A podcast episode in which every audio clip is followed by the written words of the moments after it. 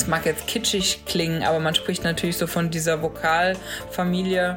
Wir versuchen natürlich auch mit Black Forest Voices das, das quasi mit am Leben zu halten. Es geht um, uns ja auch wirklich darum, die, die lokale Musik vor Ort einzubinden. Und wir haben uns zum Beispiel zum Ziel gesetzt, dass wir 2022 wegkommen von diesem wahnsinnigen Plastikmüll. Die Szene wartet ja auch darauf, dass es weitergeht. Und nach zwei Jahren online würde ich mich doch sehr über ein reines Offline-Festival nächstes Jahr freuen.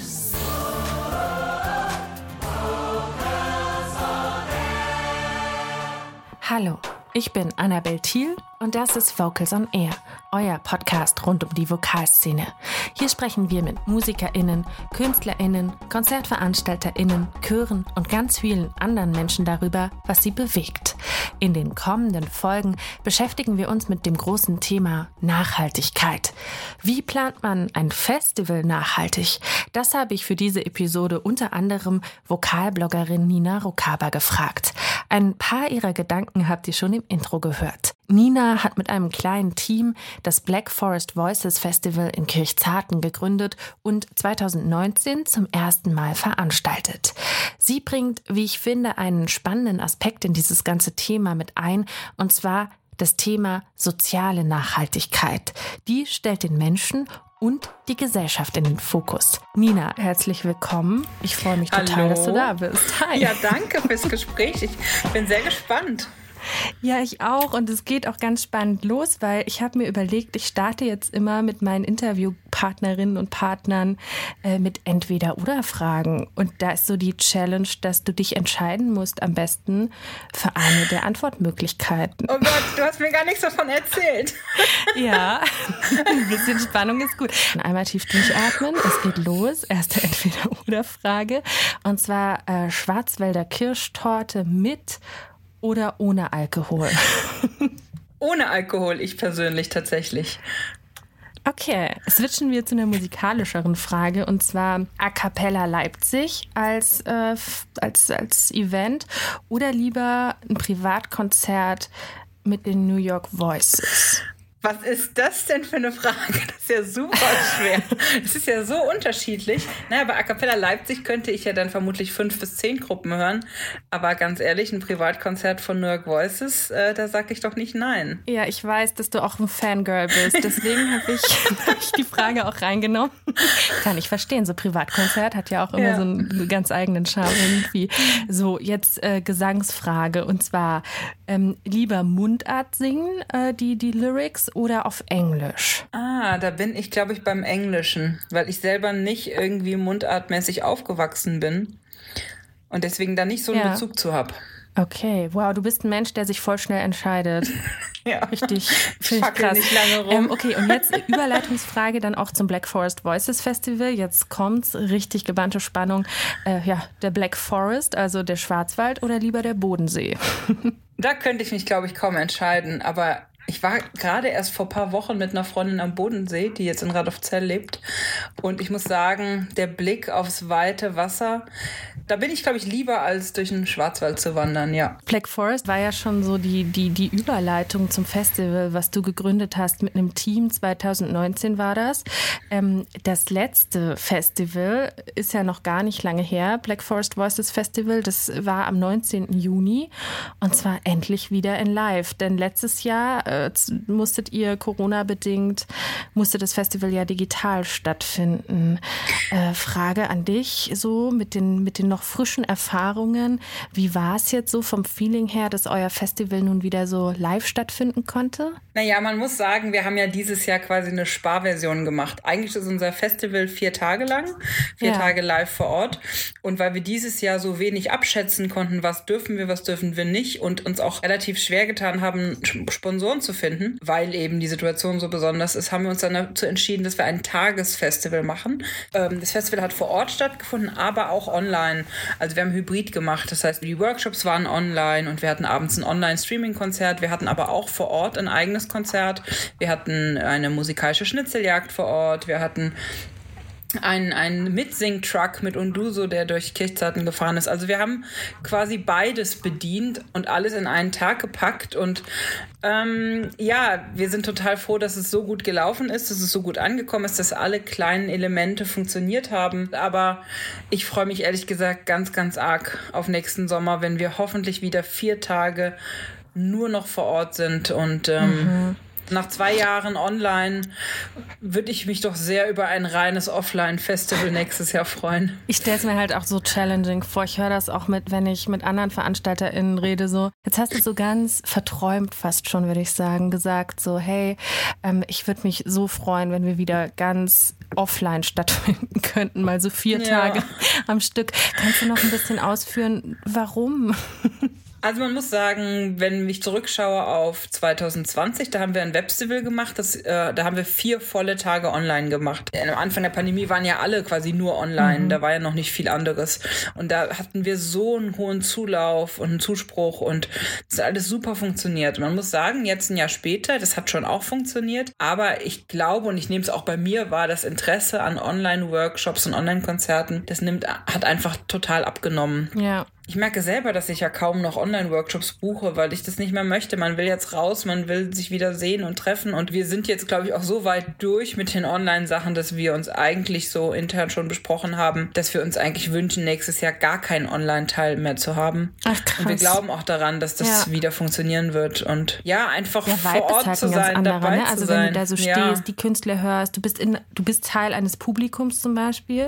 Du nimmst es ja voll anders wahr. Und es ist halt auch, es bietet ja so viel mehr mit dem ganzen Netz Netzwerken drumherum und zusammen zu essen und zusammen abends am Grillplatz zu sitzen und einfach Konzert zu sehen und also morgens beim Warm-up zu stehen, wenn die Sonne aufgeht. Also wir sind ja da auch in der Natur und wir haben den Campingplatz direkt um die Ecke, wo Festivalteilnehmer zelten und es mhm. ist einfach ein ganz anderes Flair. Da muss man sich bewusst für entscheiden und ich glaube, wir haben das jetzt zwei Jahre gut gemacht und ich hoffe, dass wir uns dann davon jetzt verabschieden werden. Habt ihr denn was so ein cooles Learning oder was mitgenommen, was euch jetzt weiterbringt, auch bei der, bei der Planung der nächsten Festivals? Oder hat, also Gibt es da sowas oder sagst du, pff, nee, eher nicht? Also wir haben vor der Talvogtei, das ist unsere Location in Kirchzarten, haben wir so eine große Festivalwiese. Die war 2019, da waren verschiedene Essensstände und Getränkestände und das war halt einfach so der Meeting Point, ganz wie so eine Biergartenatmosphäre. Und weil wir den ja dann 2020 nicht haben konnten, haben wir den digital nachgebaut und haben quasi alle unsere Sponsoren und alle Partner und alle, die was mit dem Festival zu tun haben, finden sich digital auf einer gezeichneten Festivalwiese wieder. Und das hatten wir quasi nur gemacht, weil wir ja digi rein digital stattgefunden mhm. haben. Das ist aber so gut angekommen und das ist so schön, und das wollen wir weiter, das wollen wir weiterführen, auf jeden Fall. Also das ist was, was man klar sagen kann. Cool. Das ist durch die Pandemie entstanden. und das bleibt aber als Element dabei. Und dieses Jahr ist auch, haben wir uns ähm, für eine musikalische Schnitzeljagd entschieden. Das war eine Kooperation mit äh, dem Kinder- und Jugendbüro in Kirchzarten. Und da haben wir für, für Jugendliche, für Kinder in Kirchzarten so verschiedene Stationen gehabt, wo sie musikalische Dinge erleben konnten und Aufgaben lösen mussten und so. Und das hatte so einen hohen Erfolg auch dieses Jahr. Und es war so toll, dass wir auch das weitermachen wollen tatsächlich. Ähm, okay, und das war auch digital? Nee, nee, nee, das war, das war vor Ort dann tatsächlich. Das war vor Ort, ja. aber das habt ihr für ja. das Festival dieses Jahr konzipiert. Okay. Genau, weil ja. wir einfach überlegt haben, was kann man machen, damit Kinder draußen sind sind. Ja, cool. Ähm, ja. Aber mega schön, dass ihr da auch Sachen mitnehmt, aber jetzt halt sagt auch, hey, es wird auch mal wieder Zeit für was anderes. Wir sprechen ja in dieser Staffel von Vocals on Air über das Thema Nachhaltigkeit. Da würde ich auch gerne noch, noch eine Frage zu verlieren. Und zwar, Nina, denkst du, der digitale Ansatz war auf eine Art nachhaltiger oder das Live-Event oder kann man es gar nicht sagen? Naja, es kommt darauf an, wie man Nachhaltigkeit definiert. Also ich glaube, dass wir letztes Jahr, gerade letztes Jahr durch das digitale große Event, muss man sagen, sehr, sehr viele Menschen weltweit erreicht haben. Mhm. Und ich weiß schon von den einen oder anderen, dass die jetzt schon überlegen, hey, es hat mir so gut gefallen, da möchte ich dann jetzt bald auch mal vier Tage vor Ort sein. Ähm, und wir haben auch eine schöne Kooperation mit, äh, mit dem Tourismusbüro, äh, Tourismus Dreisamtal äh, in Kirchzarten. Das heißt, die, die, die kümmern sich da auch darum, dass die Leute dann auch, auch noch Urlaub machen können in Kirchzarten. Das ist natürlich was, was, was wir uns wünschen. Und ähm, ja, dass wir das auch schaffen, dass, dass die ganze Welt quasi diesen kleinen Ort kennenlernt und dann auch den Schwarzwald lieben lernt. Online-Festivals sind sicher auch eine Chance, gewissermaßen nachhaltiger zu sein, zumindest im ökologischen Sinn. Aber dafür sind sie vielleicht weniger sozial nachhaltig, denn Kontakt aufbauen, Netzwerken, all das fällt doch im digitalen Rahmen irgendwie schwerer. Und natürlich haben digitale Konzertformate auch Auswirkungen auf die künstlerische Arbeit und das Live-Erlebnis als solches, denn dieses magische Gefühl zwischen Publikum und KünstlerInnen entsteht, finde ich, nur so richtig, wenn alle an einem Ort sind und den Moment physisch, räumlich und emotional teilen. Es ist nicht leicht, die Szene nachhaltiger zu gestalten, aber schon kleine Schritte reichen, um anzufangen. Das sagt übrigens auch Carsten Michael Drosel, Projektmanager des Sicher Labs in Schneid und Experte auf dem Gebiet. Mit ihm habe ich übrigens in der letzten Folge Vocals on Air darüber gesprochen, wie Nachhaltigkeit Spaß machen kann. Die ganze Folge könnt ihr auf vocalsonair.de oder überall da, wo es gute Podcasts gibt, hören. Jetzt begrüße ich aber meine Kollegin Franziska Klein im Vocals on Air Podcast. Franziska, du hast dir mal angeschaut, wie sich Großveranstaltungen wie zum Beispiel Festivals auf die Klimabilanz auswirken. Wie sieht es denn da so aus für die Festivalszene in Deutschland zum Beispiel? Ja, das ist schwierig zu sagen. Es gibt keine groß angelegten Studien, zumal in den letzten zwei Jahren keine Festivals stattgefunden haben. Aber es werden immer wieder erschreckende Zahlen genannt. Bei einem Festival mit 80.000 BesucherInnen blieb lange Zeit etwa an einem Wochenende so viel Müll liegen, wie eine Stadt mit gleicher Einwohnerzahl in einem Jahr produziert. Und mit dem CO2-Abdruck im Allgemeinen schaut es auch nicht besser okay, aus. Okay, also Festivals sind äh, laut diesen Rechercheergebnissen nicht unbedingt klimafreundlich. Aber hast du auch herausgefunden, warum Festivals Festivals solche, ich sag mal, CO2-Booster sind? Ja, das hängt im Großen und Ganzen von zwei verschiedenen Faktoren ab. Einmal der Organisation von Festivals und auf der anderen Seite den BesucherInnen. Bedeutet also mit Blick jetzt zum Beispiel auf das Thema Organisation, Festivals finden häufig auf freien Flächen statt, wo viel Platz ist. Das schafft auf der einen Seite natürlich dieses einzigartige Flair, auf der anderen Seite haben diese Flächen logischerweise nicht die Infrastruktur einer Stadt oder eines Konzerthauses. Das heißt, es gibt keine Toiletten, keine Wasserversorgung, keine Bühne, keine Technik. Und das muss jetzt alles dahin gebracht werden und das hat wiederum logischerweise Transportwege zur Folge, meistens mit dem LKW. Und auch wenn das Ganze dann vor Ort und aufgebaut ist, dann hat man natürlich einen immensen Stromverbrauch für die Musikanlagen, die Beleuchtung, für das Catering und außerdem werden zum Teil sogar temporäre Straßen gebaut und das braucht natürlich auch wieder Energie zum Bauen und gleichzeitig wird dort natürlich die Natur ja, okay. zerstört. Also ich musste jetzt gerade, als du das erzählt hast, Franziska, total an dieses äh, Metal Festival im Norden Deutschlands denken, an Wacken ist vielleicht ein Begriff. Also das findet ja auch immer im Norden Deutschlands statt und zwar auf so einem Acker. Und da habe ich in den Medien schon öfter Berichte gesehen, zum Beispiel von Bauern, die dann ihre Fläche für dieses Festival bereitstellen, aber auch überrascht waren, wie zerstört der Boden nach einem Wochenende Festival schon aussieht. Du hast aber noch einen anderen Aspekt genannt vorhin und zwar, dass die BesucherInnen auch einen riesengroßen Einfluss haben. Welchen denn? Ja, so ein Festival hat Tausende, wenn nicht Hunderttausende BesucherInnen. Nur so als Beispiel, Rock am Ring hatte 2019 85.000 mhm. BesucherInnen. Bochum Total, was ja kostenlos und dementsprechend so ein Riesending ist, es hat sogar 500.000 oder fast mehr teilweise. Und diese ganzen Menschen kommen teilweise von sehr weit her. In einer Studie von 2019 haben 80 Prozent der Befragten angegeben, zumindest einen Teil der Strecke, nicht unbedingt die ganze Strecke, aber einen Teil mit dem Auto zurückzulegen. Und sogar 31 Prozent haben angegeben, mit dem Flugzeug zu fliegen.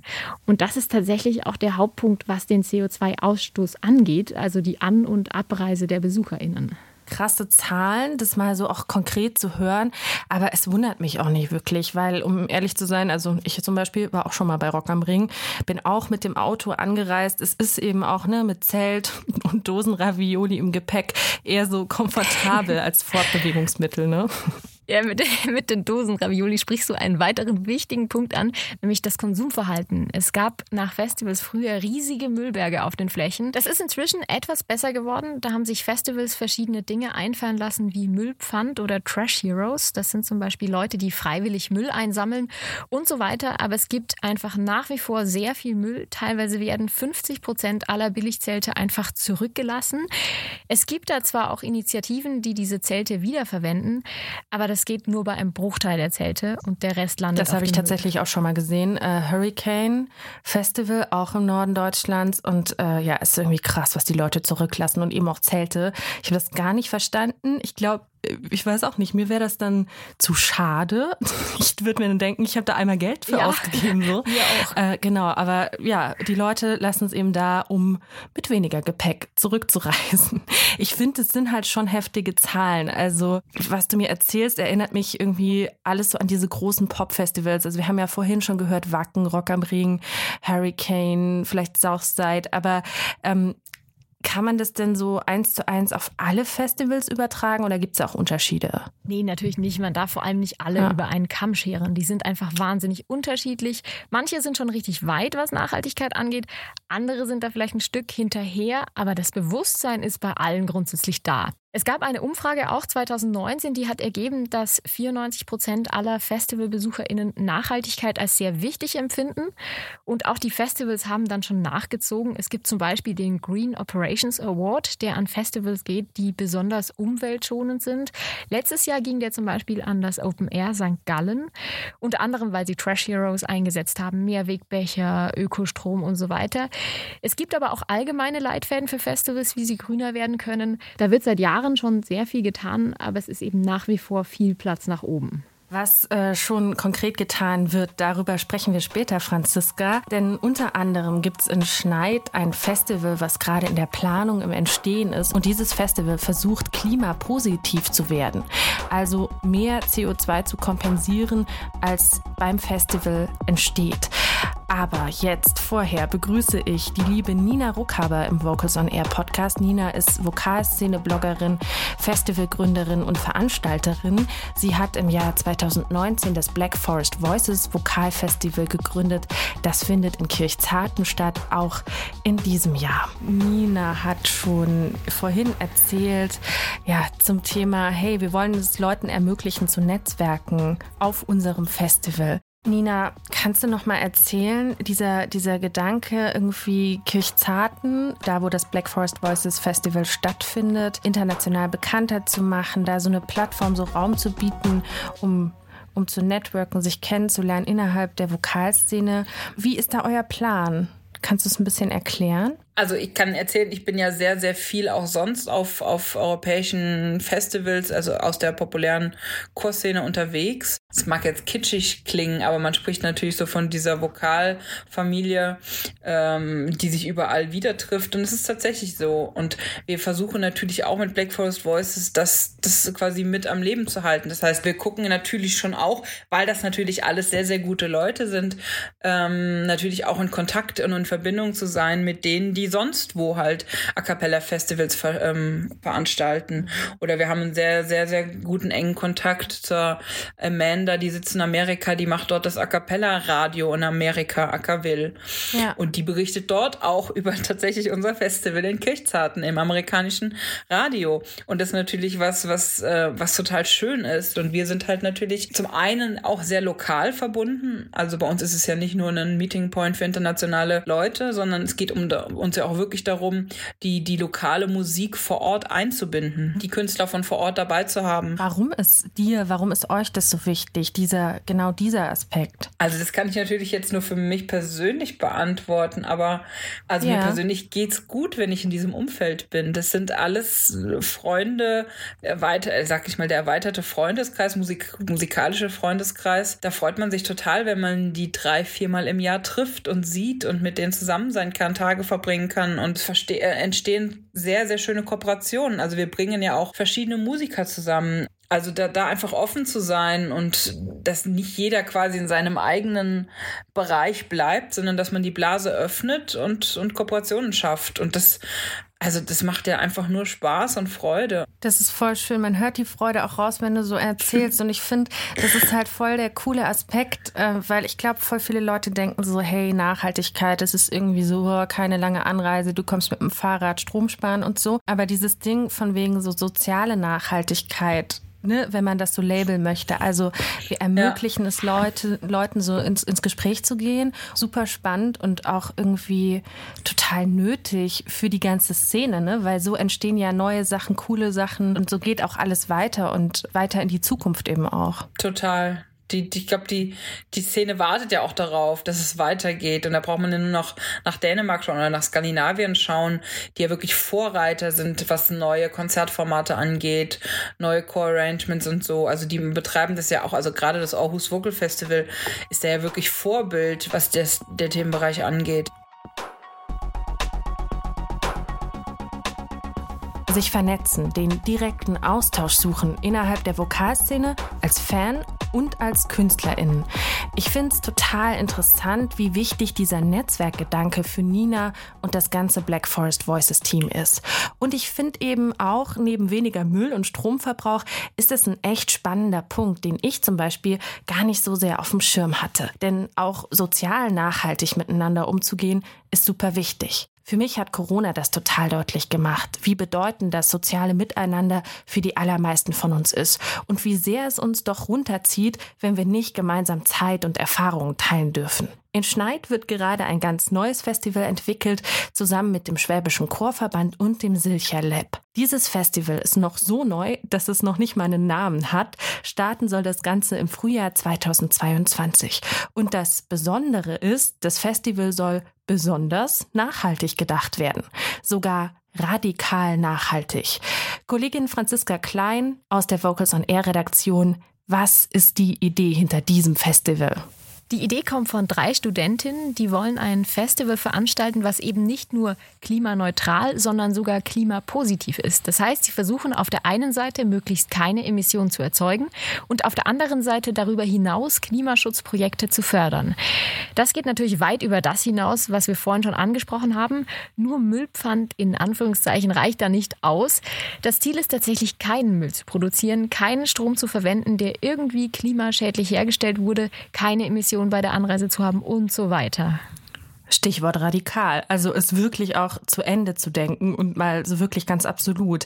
Äh, wie kamen denn die drei Studentinnen auf diese Idee? Das Ganze kam so zustande, dass sie sich für ein Projekt an der Uni eine Geschäftsidee überlegen sollten. Das hat mir Mariam Tarikian erzählt, eine der drei Studentinnen. Ich glaube, wir haben alle irgendwie eine Schwäche für das Thema Nachhaltigkeit gehabt in unserer Gruppe und da hatten wir dann eben die Idee, wirklich den Fokus auf das Thema Nachhaltigkeit zu legen. Ja, der Grund dafür ist eben, dass wir da ein noch sehr großes Potenzial nach oben sehen, was in der Veranstaltungsbranche eben noch gemacht werden muss in dem Bereich. Das war natürlich alles erst einmal fiktiv, aber dann hat sich in Schneid plötzlich die Möglichkeit aufgetan, das dann auch wirklich in die Tat umzusetzen. Und jetzt sind die drei gerade in der konkreten Planung. Mit Unterstützung übrigens, kleines Seitnotiz von Carsten Michael Drosel. Mit dem haben wir in der letzten Vocals on Air Podcast-Episode gesprochen. Also falls ihr Bock habt, mal reinzuhören, gönnt euch. Wenn dieses Festival Franziska auf alles verzichtet, was CO2 produziert, äh, was bleibt dann überhaupt noch übrig, frage ich mich gerade so. Ja, das ist die große Frage. Nein, also die drei versuchen tatsächlich beides zu berücksichtigen, sowohl den Klimaschutz als auch die Festivalstimmung, sonst braucht man sie eigentlich auch nicht machen. Mhm. Aber da ist dann halt einfach Kreativität gefragt, was Alternativen angeht. Also es soll schon ein Festival rauskommen, das man als solches erkennt. Und da ist dann auch alles dabei, was sonst dabei ist. Essen, Veranstaltungen etc. Es soll eine Woche lang verschiedene Workshops zum Thema Nachhaltigkeit geben, vor allem in den Schulen dort. Und als Abschluss gibt es am Wochenende dann das große Endfest. Und das soll dann auch möglichst bunt sein, wie Mariam erzählt. Also es soll ein spartenübergreifendes Festival sein. Also wir wollen uns nicht jetzt ausschließlich auf ein Kulturprogramm festlegen, sondern es soll ähm, Musikacts, Performances, Ausstellungen geben, also alles, was es eben auch vor Ort gibt. Also wir wollen das quasi aus den lokalen Energien vor Ort gestalten. Ja, das klingt ja schön, aber wie plant man das denn jetzt mal so ganz konkret? Also ich stelle es mir schwierig vor. Habe ich mir auch, aber die Idee hinter der Planung ist an sich sehr einleuchtend. Die drei nennen das von der Form zum Programm. Vera Schemmern, die zweite der drei Studentinnen, erklärt das folgendermaßen. unter von der Form zum Programm verstehen wir halt wirklich nur das zu machen, was nachhaltig möglich ist. Also nicht einen Programmpunkt auszusuchen und dann zu überlegen, okay, wie bekommen wir das nachhaltig hin, sondern zu sagen, okay, wir möchten nachhaltig sein und suchen danach auch das Programm aus. Und wenn man das dann so denkt, dann kann ich mir schon vorstellen, dass das am Ende funktioniert. Zum Beispiel suchen die drei nicht die KünstlerInnen aus, die sie haben wollen, egal wie viel CO2 bei der Anreise anfällt, sondern sie nehmen einfach die, die sowieso schon vor Ort sind.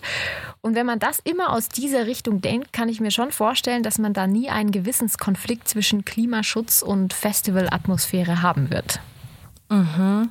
Ein aufwendiges Konzept, was durchaus, finde ich, auch logisch klingt, aber sich auf regionale KünstlerInnen zu beschränken, ist vielleicht klimaneutral, aber ja auch ein ziemlich großer Eingriff in die künstlerische Freiheit, jetzt mal rein so von dieser Seite aus gedacht. Mehr Infos zum nachhaltigen Festival im Schneid hört ihr später in der Folge. Da hat Franziska dann noch ein paar konkretere Ideen mitgebracht so ganz zu Ende denken, wie die Studentinnen in Schneid, können FestivalveranstalterInnen auf dem freien Markt den Aspekt ökologische Nachhaltigkeit nicht. Denn immerhin müssen am Ende auch die Zahlen stimmen, damit alle fair entlohnt werden können zum Beispiel.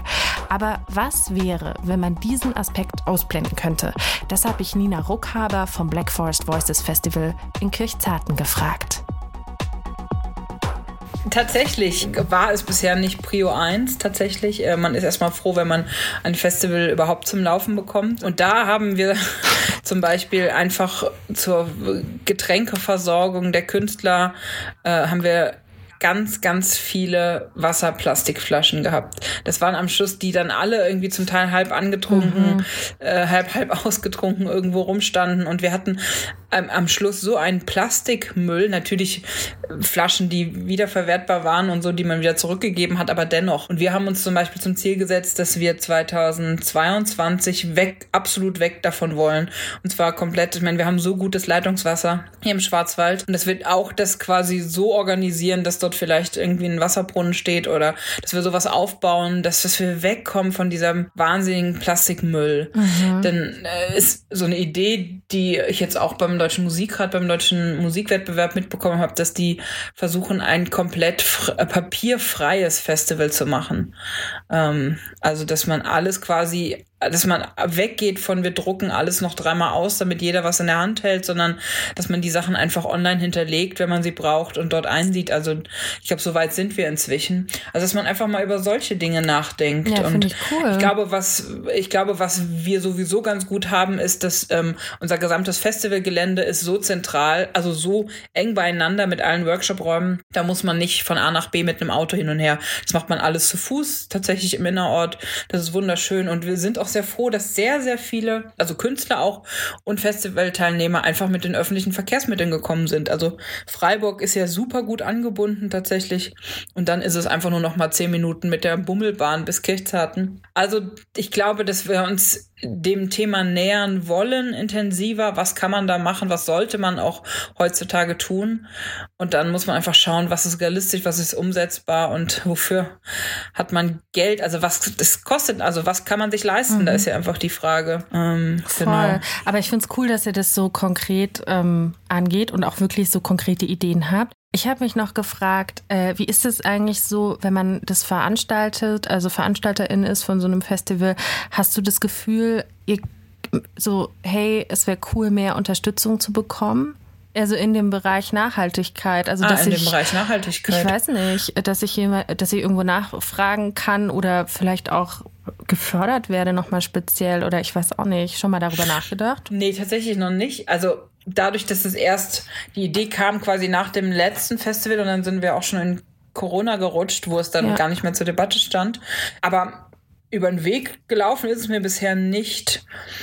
Ja, ja das ist das, was ich hey, sagen kann. Ich, ja. ich, ich, wünsche irgendwie voll viel Erfolg äh, dabei, das Festival für 2022 auf die Beine zu stellen mit einem coolen Line-Up. Und ich wünsche euch, dir und dem ganzen Team, dass das in Real in Kirchzarten stattfinden kann und die Bummelbahn voll ist und die Leute anreisen. Nina ja. Ruckhaber, es war super schön, dass du bei uns im Podcast zu Gast war, warst. Eine Na große gerne. Freude. Und wenn da jetzt wenn da jetzt jemand ist draußen, der das hört und denkt, ah, ich habe noch den und den Aspekt, um ein Festival nachhaltiger zu gestalten, schreibt uns sehr gerne gerne, kontaktiert uns. Also wir sind da sehr, sehr offen. Wie, wie erreicht man euch? Einfach auf äh, blackforestvoices.com auf die Webseite gehen und dort findet man dann alle Kontaktmöglichkeiten. Okay, ihr habt's gehört. Ich verabschiede jetzt Nina und wir machen hier weiter im Text von der Praxis hin zum Ideenlabor. Ihr hört Vocals on Air, den Podcast. In Schneid plant gerade ein Team aus jungen StudentInnen ein Festival, was komplett nachhaltig sein möchte. Unterstützt werden sie übrigens von Carsten Michael Drosel, der selbst sagt, er möchte Nachhaltigkeit radikal denken. Darüber habe ich mit ihm in der letzten Podcast-Folge gesprochen. Hört gerne mal rein, falls euch das interessiert ein Festival, das komplett nachhaltig sein soll, sogar klimapositiv. Franziska Klein aus der Vocals on Air Redaktion. Wie konkret soll das bitte aussehen, frage ich mich.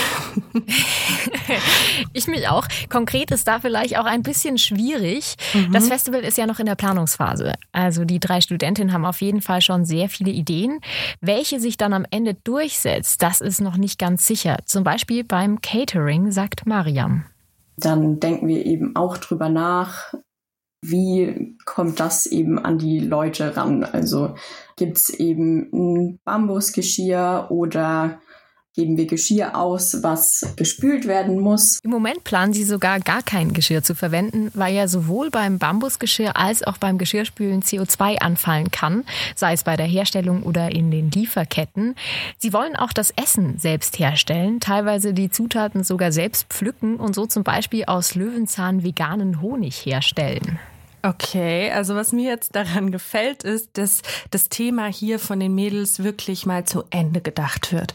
Aber für mich klingt es überhaupt noch nicht alltagstauglich und auch irgendwie ziemlich teuer. Also ähm, ja, wer hat schon die Zeit, Löwenzahn selber zu pflücken? Aber wie sieht's jetzt zum Beispiel mit diesem großen Punkt aus, zum Beispiel Anreise der BesucherInnen?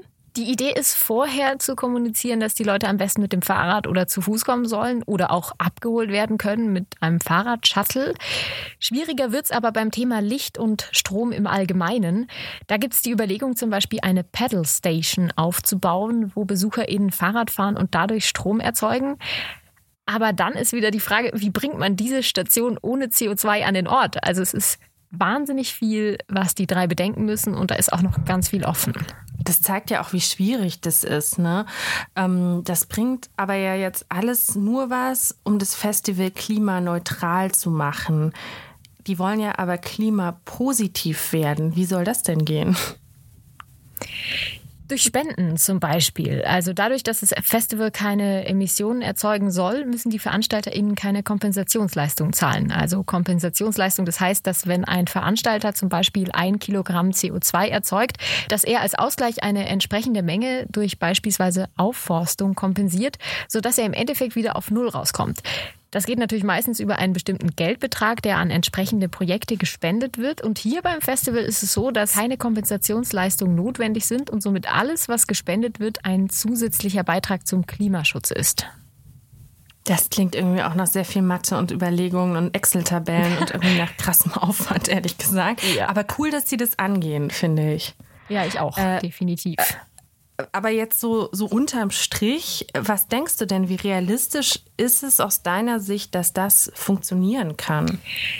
Ja, also ich glaube, ein Festival wirklich klimapositiv zu gestalten, ist schwer. Da gibt's einfach so viele versteckte Emissionen oder auch Emissionen, die man nicht beeinflussen kann. Das fängt ja schon damit an, dass du nicht wissen kannst, ob die FestivalbesucherInnen bei der Anreise auch wirklich auf das Auto verzichten. Wie willst du denn das nachprüfen? Also du kannst zwar Schneid mhm. abriegeln, aber dann fahren manche vielleicht bis an die Ortsgrenze und laufen dann erst. Was ich aber auf jeden Fall sagen kann, die drei haben viele kreative Ideen und ich schätze, sie kommen sehr, sehr weit. Aber irgendwo muss man dann auch eine Grenze ziehen, bis wohin das in der eigenen Verantwortung liegt und wo man zum Beispiel einfach nichts mehr machen kann.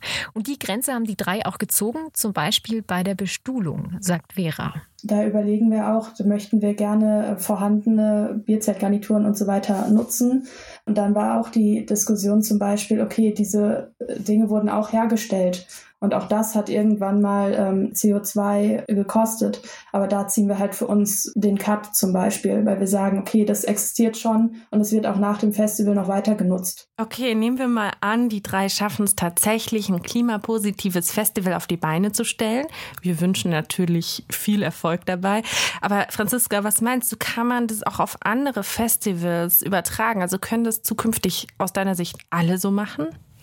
Also in Teilen auf jeden Fall. Ob dann jeder Kulturveranstalter Zeit hat, vorher in die Weinberge zu gehen und Löwenzahn für veganen Honig zu sammeln, das ist wieder eine andere Frage. Aber ein Kompromiss zwischen klimaneutral, möglichst klimaschonend und CO2-Kompensation, das geht auf jeden Fall. Und das ist laut Vera auch die Idee hinter dem Festival. Wir haben die Zeit, uns damit auseinanderzusetzen und da ganz tief in dieses Thema einzusteigen. Wir dokumentieren halt, wie wir vorgehen und was wir machen und das wollen wir auch öffentlich zugänglich machen dass eben halt andere Veranstalter und Veranstalterinnen ähm, davon profitieren können, von unseren Erfahrungen. Und jeder Schritt, der da in diese nachhaltige Richtung gemacht wird, ist ja auch ein guter Schritt. Wow.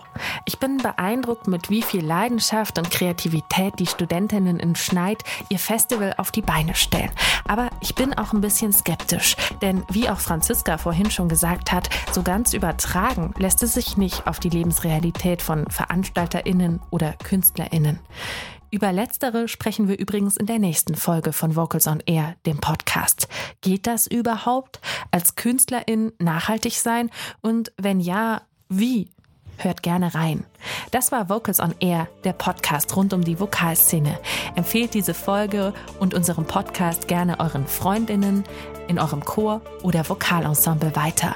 Vocals on Air ist ein Podcast produziert von Pro Stimme für den Schwäbischen Chorverband.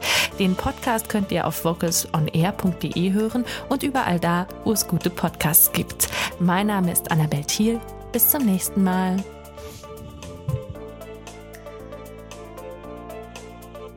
Vocals on Air, der Podcast.